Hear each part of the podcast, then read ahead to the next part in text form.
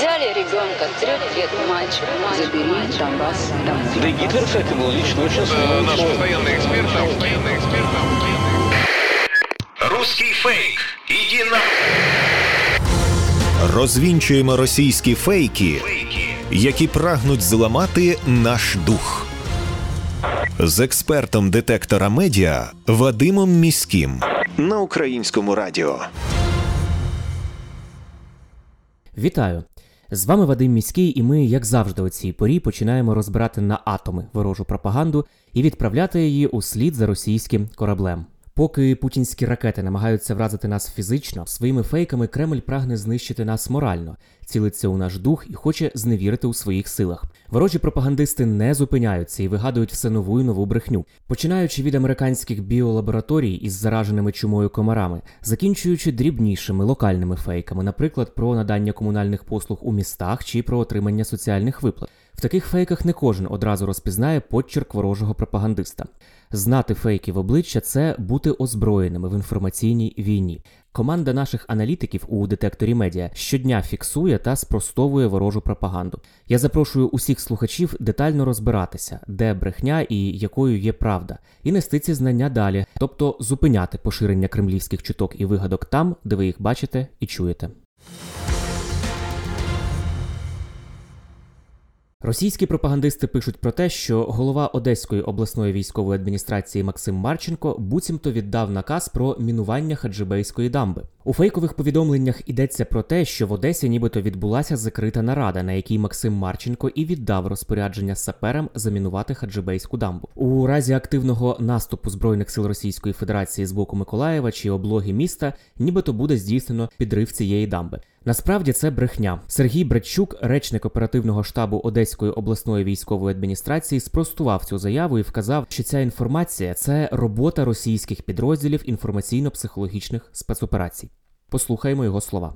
Навіть поверховий аналіз того, що ми почитали, те, що розповсюджувалося, вказує на те, що автором цього опису є підрозділи інформаційно-психологічних спеціальних операцій країни-агресора. Тому, звичайно, м'яко кажучи, ця інформація просто не відповідає дійсності. Це були слова Сергія Братчука, речника оперативного штабу Одеської обласної військової адміністрації. Для наших слухачів поясню, що дамбу Хаджибейського лиману визнали об'єктом підвищеного рівня небезпеки наприкінці минулого року. Дамба перебуває в аварійному стані ще з дві тисячі третього року. За оцінками фахівців, у разі її прориву буде затоплена територія близько двадцяти трьох квадратних кілометрів, постраждають тисячі людей. У зону можливого затоплення потраплять залізнична гілка, понад п'ятдесят підприємств, у тому числі нафтопереробні підприємства, Одеська ТЕЦ та об'єкти соціальної інфраструктури. І це суттєво вплине на енергозабезпечення, водопостачання та водовідведення у місті Одесі. Саме тому серед одеситів цей фейк про буцімто мінування дамби міг викликати резонанс і паніку. Ми бачимо, що ворог працює прицільно, але, на щастя, місцеві посадовці і військова адміністрація все вчасно спростували, і ми маємо змогу розповісти про це нашим слухачам.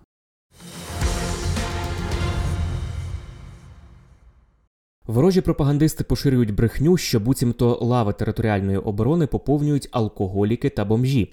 Цей фейк є частиною наративу для дискредитації Збройних сил України, територіальної оборони та інших військових формувань, які захищають нашу країну. Основні ознаки фейковості цієї російської вигадки – це емоційність її викладу, неможливість чітко ідентифікувати автора повідомлення, а також використання фраз-штампів, притаманних ворожій пропаганді. У Міністерстві оборони констатують, що лави тероборони поповнюються добровольцями із відповідним досвідом. Начальник служби зв'язків з громадськістю командування сухопутних військ Збройних сил України майор Володимир Фетьо днями розповідав деталі для нашої передачі. Послухаймо його слова. Дана інформація не відповідає дійсності. Головний доказ цьому – високі втрати у лавах рашистів від дуже підготовлених рук і неймовірно хоробрих сердець наших воїнів. Командування Сухопутних військ Збройних сил України проводить мобілізаційні заходи виважено та грамотно. У підрозділи Збройних сил України, територіальної оборони та інших військових формувань бажають записатися добровольцями тисячі українців, які мають досвід бойових дій.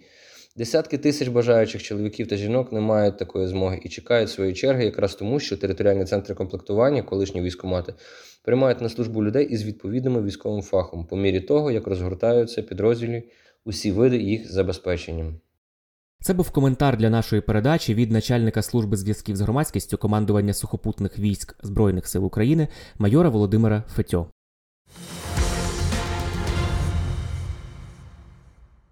Російські пропагандисти звинувачують українські ЗМІ у поширенні буцімто фейкових фото пораненої дівчинки із Маріуполя. Йдеться про знімок з дитячої лікарні Запоріжжя, де зображено тринадцятирічну дівчинку Мілену, яка була евакуйована з Маріуполя. Після отримання кульового поранення щелепи її ввели в медичну кому. Цей знімок облетів багато світових засобів масової інформації. Проте російські пропагандисти стверджують, що на цьому знімку не може бути зображена поранена дівчинка з Маріуполя. Тому що, на їхню думку, евакуація з Маріуполя відбувається тільки до Росії та так званої ДНР. Як зазначає StopFake, таке твердження не відповідає дійсності. Насправді, поранена дівчинка на фотографії, яка лежить біля забарикадованого вікна, була евакуйована з Маріуполя до Запорізької дитячої лікарні. Цей знімок авторства Вільєма Макео з'явився двадцятого березня на французькому сайті Libération у репортажі із лікарні Запоріжжя. У статті йдеться про дітей та підлітків, яких вдалося вивезти з оточеного Маріуполя. Тим часом Україна продовжує рятувати людей із Маріуполя, які знаходяться в облозі російських військ. Зокрема, як повідомила міністр з питань реінтеграції тимчасово окупованих територій Ірина Верещук, евакуювати людей із Маріуполя вдалося у суботу, двадцять шостого березня. У цей день вдалося вивезти до Запоріжжя маріупольців, яких днем раніше евакуювали з Бердянська. Всі чотири тисячі людей зараз вже у безпеці, каже Ірина Верещук. У минулі дні також вдавалося вивозити людей з Маріуполя. Однак ворог також не спить. Як повідомляють Маріупольська міська рада, Міністерство закордонних справ України та ще низка українських державних установ, у ці дні Росія здійснює примусову депортацію жителів Маріуполя до Росії. Окупанти в ультимативній формі змушують людей сідати в автобуси і, перш ніж доставити їх до Росії, відправляють людей у фільтраційні табори. Уповноважена Верховної Ради з прав людини Людмила Денисова під час брифінгу двадцять четвертого березня розповіла, звідки і куди вивозять людей. Послухаймо її слова. Що нам ще стало відомо? Що е, їх отримують в фільтраційних лагерях, по-перше, спочатку в Донецькій області, потім вивозять до Російської Федерації. А місця різні, коли везуть. Це і Омськ, і Томськ. І зараз є у нас е, свідчення, що вивозять людей до Сахаліну. Тобто це, безумовно, порушення Женевської конвенції статті третій і тридцять четвертій про захист цивільного населення під час війни та статті дев'ятій Міжнародного пакту про громадянські та політичні права і статті п'ятій Європейської конвенції з прав людини. Це були слова уповноваженої Верховної Ради України з прав людини Людмили Денисової.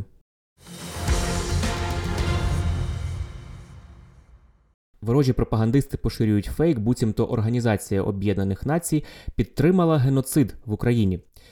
Так російська пропаганда відреагувала на відмову ООН ухвалювати гуманітарну резолюцію російського авторства.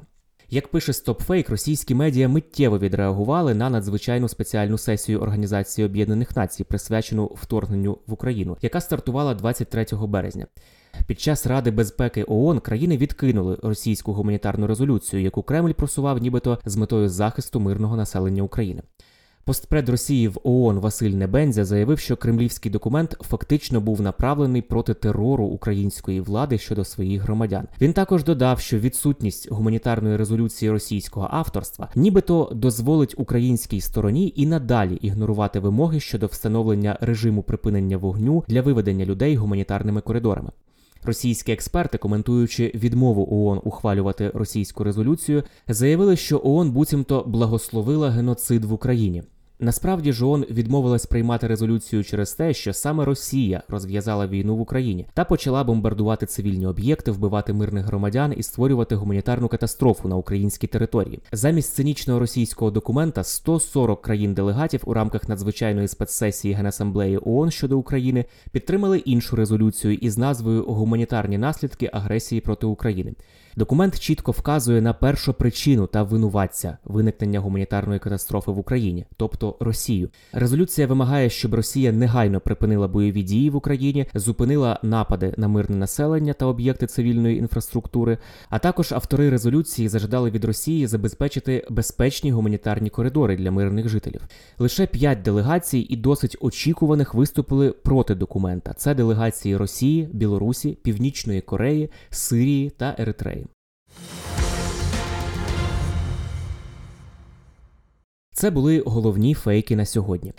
Записи рубрики «Русський фейк» можна слухати на всіх популярних подкастингових платформах, зокрема це Apple подкасти та Google подкасти, а також від сьогодні у Megogo Audio. Запрошую вас підписуватись, а також підписувати знайомих та рідних. Знайти подкаст можна за назвою «Русський фейк». Нагадую, що треба довіряти лише офіційній інформації. Якщо ви бачите панічне повідомлення у Viber-чаті чи від невідомого акаунту в Фейсбуці, чи в анонімному Телеграм-каналі, чи в Ютубі чиємусь, зупиніться, перш ніж поширити та розповісти сусідам і рідним. І спершу тричі перевірте, чи написало про це суспільне мовлення, чи були відповідні повідомлення від Офісу Президента, від Міноборони, від Генштабу, від вашої місцевої ради або від військової адміністрації. Якщо такої інформації немає в офіційних джерелах, вона швидше за все не варта вашої довіри. Пам'ятайте, що пліткар може ненароком стати посібником ворога. Бажаю усім моральної витримки і нагадую, що всі ми тепер боремося на інформаційному фронті, а від наших дій залежить успіх всієї країни в інформаційній війні. З вами був Вадим Міський. До зустрічі! Русський фейк. Іди на...